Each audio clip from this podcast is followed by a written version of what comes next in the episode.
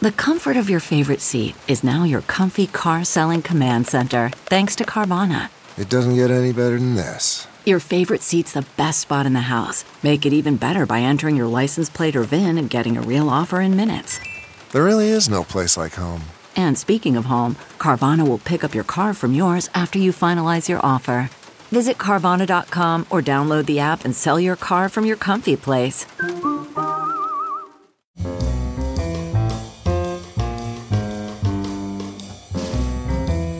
This is Merriam Webster's Word of the Day for Tuesday, June 3rd. Brought to you by Merriam Webster's Collegiate Dictionary, 11th edition. Available from your favorite bookstore or online at www.merriam-webster.com. The word of the day for June 3rd is malaise, also pronounced malaise, and spelled M A L A I S E. Malaise is a noun that means an indefinite feeling of debility or lack of health, often indicative of or accompanying the onset of an illness. And it can also mean a vague sense of mental or moral ill being, as in this sentence. Though she has worked at the same company for 30 years, Jeannie shows few signs of the professional malaise common among her co-workers.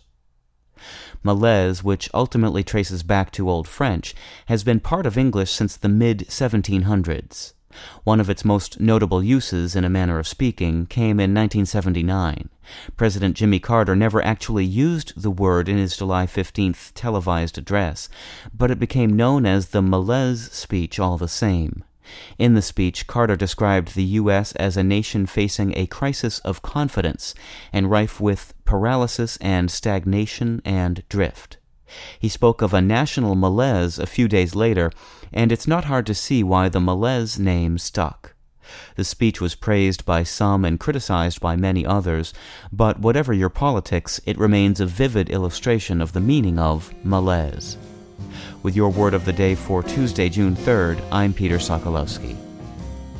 For more information, visit Merriam Webster online at www.merriam-webster.com.